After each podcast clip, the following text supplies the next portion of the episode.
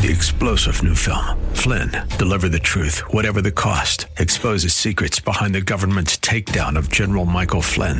Flynn knew what the intel world had been up to. He ordered the first audit of the use of contractors. This set off alarm bells. He told the truth. He was the most dangerous person for Donald Trump to hire. They had to get rid of Flynn. Flynn, deliver the truth, whatever the cost. Available now. Watch it today. Go to salemnow.com. Salemnow.com.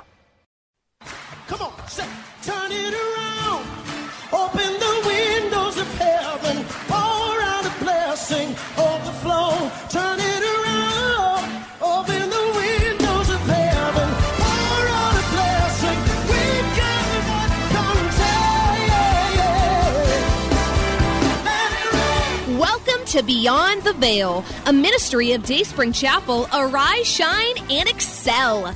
Located at 1628 Hyde Park Ave in Hyde Park, Massachusetts. As Luke chapter 1, verse 78 and 79 tells us, according to the tender mercy of our God, whereby the day spring from on high has visited us to give light to them that sit in darkness and in the shadow of death to guide our feet in the path of peace. Now let's listen in to today's message from Pastor David. But as you know, this grace does not come by injection. Amen. If it comes by injection, we will you know, maybe every day get the injection. No, it comes by what? It comes by what? It comes by reading the word. It comes by connecting with the word. It comes by allowing yourself to be in his presence. It comes by accessing the grace of God. The scripture says, Don't run away. Come boldly to the throne of grace. Whatever you have done, don't run away from the presence of the Lord. Even if you have made a mistake, don't run away. Come to the presence of the Lord. Come boldly to the throne of grace because you have an high priest. There is somebody there who understands your problems. He had been in problems before and he understands. He will help you, he will give you grace in time of need. So come, come boldly to the throne of grace so that you can obtain mercy and find grace to help in time of need. My grace is sufficient for you. The grace of the Lord is only available in His presence. In His presence, meaning in His word. In His presence, meaning with His Spirit. By His Spirit, with His presence, you will have grace. The suffering of the righteous doesn't make him unrighteous, less righteous, or less spiritual. Do you know that? If you are suffering, or if you are going through difficulty as a Christian, as a righteous person, as a man of God, you know, as a preacher, whatever, as a as a pastor, as an apostle, or just as a Christian, does it make you any less a Christian? Hmm? Does it make you less righteous? Oh, because you are suffering. Now you are less of a Christian. Oh, because he's suffering. Oh, that means he's not as spiritual. Hmm? Oh, he's suffering, so he's not as spiritual. No. When Apostle Paul was going through this in 2 Corinthians 12, did that make him less spiritual? Yes, he felt weak. He felt like less spiritual, but he wasn't less spiritual. He felt like it. Amen. But that was for him to depend on the Lord, not to depend on himself. Because sometimes, you know, we kind of get to know too much. Knowledge puffs up. But charity, love, does what? Edify. Knowledge puffs you up. Knowledge makes your head big. You know? Knowledge, knowledge makes your head big. But charity or love edifies you, builds you up. Amen? God doesn't want us to be puffed up, to be high minded. He wants us to remain humble. Because in the place of, of humility is exhortation. In the place of humility is grace. In the place of humility, we receive more grace. More grace. He gives more grace. Wherefore he says, God resists the proud, but does what? Give grace to the humble. So God, wanting to keep the apostle, the great apostle, the powerful apostle, under check or in check, in humility, allowed some things into his life so that he will not feel too big and people will not look at him as if he was a god. Amen. Now, these days, there is that mentality sometimes that some people, because you are like this or that, you you know, because you you're passing through a problem or passing through a situation, oh, as if you are not a man of God, or as if you are not a Christian. Oh, we sometimes have the feeling that, oh, if I am like this, if I'm, people will look at me like I'm not spiritual. Amen. Oh, people will look at me like I've done something wrong. That's the way we feel. Amen. And certainly an apostle will feel like that. But really, the fact that you're passing through anything doesn't make you less spiritual in the name of Jesus. When being buffeted, Jesus was still Lord. When being crucified and hanging on the cross, Jesus was still Lord. Even in the grave, he was Lord. Amen. Now, you think of Jesus being beaten up. Aren't you the man of, aren't, aren't you a son of God? Just like the devil came. You're hungry. Just command the stones to become bread. Aren't you a child of God? Now you are in that high place and you feel like falling. Just, no, jump down and command the angels because they will give charge over you. Whatever situation we might be passing through, God is still God. Jesus Christ still being buffeted, still being, you know, crucified and hanging on the cross. He was still Lord. Amen. He said, of course, they said to him, Aren't you, aren't you a child of God? You you healed the sick, you raised the dead. Now you can't do anything. Now, what did he say to them? If I wanted, I would do what? My my father would send a legion of angels to deliver me. So it's not because I'm no longer a child of God. That's why I'm suffering this. No. So you may be suffering, you may be going through whatever it is. God has allowed it, but that doesn't make you less a child of God. Jesus Christ in the grave was still Lord. Even the dead, dry bones of Elijah still did what? Raised the dead. Still raised a dead man. The, the dry bones of Elisha. Have you ever read that? The man of God was already dead and buried. And they were taking a man, I believe a son of a widow, and they were going to bury this young person. I believe they stumbled on the, the, the uh, grave of Elijah.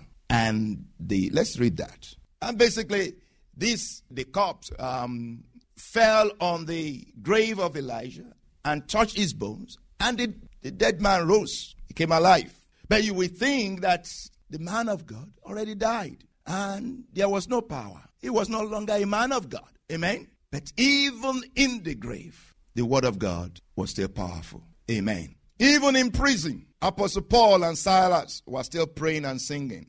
Even in the face of the flame of fire and death, Shadrach, Meshach, and Abednego still believed God. The suffering of the righteous does not make or take does not take away from the uh, faithfulness and goodness of God. Can you can you can you can you hear that? Do you hear that? The suffering of the righteous does not take away from the faithfulness and goodness of God. Then Elijah died and they buried him. Second Kings 13:20. Then Elijah died and they buried him. And the raiding bands from Moab invaded the land in the spring of the year. So it was as they were burying a man that suddenly they spied a band of raiders and they put the man in the tomb of Elijah. And when the man was let down and touched the bones of Elijah, he revived and stood on his feet. Amen. My grace is sufficient for you. Second Corinthians 6, we're going to link Second Corinthians 5 with it next week. So Second Corinthians chapter 6, we read from verse 6, from verse 3. We give no offense in anything that our ministry may not be blamed. But in all things, we commend ourselves as ministers of God.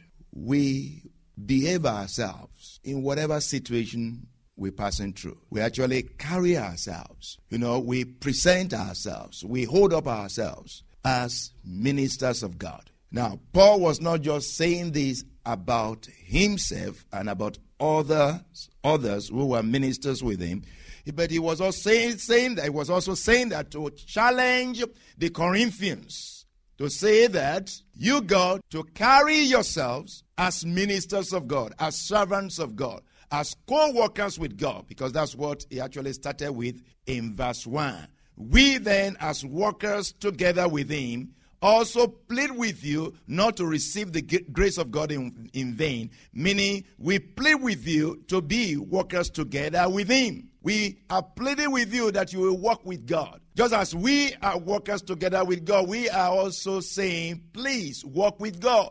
Don't receive the grace of God in vain. Use His grace to walk in His vineyard. So he was challenging the Christians. He was challenging the Christians to live up to the ministry or live up to the gospel, live up to the grace of God. And he's saying, we behave ourselves so that the ministry or the gospel is not blamed. In verse 4, it says, But in all things we commend ourselves as ministers of God or as servants of God, as co workers together with God. In everything, if you begin to read the list of the things in here, basically he's saying, In everything, in everything, whatever the situation may be, that we use the grace of God. We use the grace of God to behave ourselves. We use the grace of God to commend ourselves, to show ourselves as children of God. When patience was needed, the grace of God provided the patience. When in tribulations, in needs, in distresses. Now, do you see that as an apostle, as ministers of God, you can be in distresses? Hmm? You can be in needs. Amen? Do you see that? But in all things, we commend or present ourselves, we show ourselves as ministers of God, as Christians. In whatsoever situation you are passing through, show yourself, present yourself as a Christian. Let people see you as a Christian. That situation may call for patience. It may be in tribulations. You may be in needs. You may be going through distresses. In fact, stripes and imprisonment. Wow. Christians in, in prison, not because of wrongdoing. Amen. In tumults, in labors, in sleeplessness, in fastings, by purity, by knowledge, by long suffering, by kindness, by the Holy Spirit, by sincere love, by the word of truth, by the power of God, by the armor of righteousness on the right hand and on the left, by evil report and good report. Even people will talk bad about about you, when they talk bad about you, when they gossip about you on your job, what do you do? do you, you, I'm going to stand up to their face. I'm going to blow them up. That will not be Christian. Amen? You're going to challenge them and you're going to curse them out. Uh-uh. A Christian won't behave like that. You are not presenting yourself as a Christian, as a minister of God, as a servant of God. We hope you have been blessed by today's broadcast. Come worship with us at Dayspring Chapel, located at 1628 Hyde Park Ave in Hyde Park, Massachusetts. Again, that's 1628 Hyde Park Ave in Hyde Park, Massachusetts. Sunday worship is at 1 p.m., Bible study and prayers on Wednesday at 7:30 p.m. You may contact Pastor David for prayers or counseling at 857 266 0778. Again, that's 857 266 0778. Until tomorrow at this same time, Monday through Friday, arise, shine, and excel. Three star general Michael J. Flynn, head of the Pentagon Intelligence Agency, knew all the government's dirty secrets. He was one of the most respected generals in the military. Flynn knew what the intel world had been up to, he understood its funding. He ordered the first audit of the use of contractors. This set off alarm bells. The explosive new documentary, Flynn, Deliver the Truth, Whatever the Cost, and covers the facts behind this scandal. Flynn told the truth. He was the most dangerous person for Donald Trump to hire. I find out the worst enemy that I'm going to face in my life is right here in America. They took my assessment and they wanted me to change it. And I was like, I'm not changing it. They had to get rid of Flynn with in depth interviews, archival footage, and never before seen personal records of the man behind the headlines. I just felt like I was drowning. Flynn, deliver the truth, whatever the cost. Available now. Watch it today. Go to salemnow.com. Salemnow.com.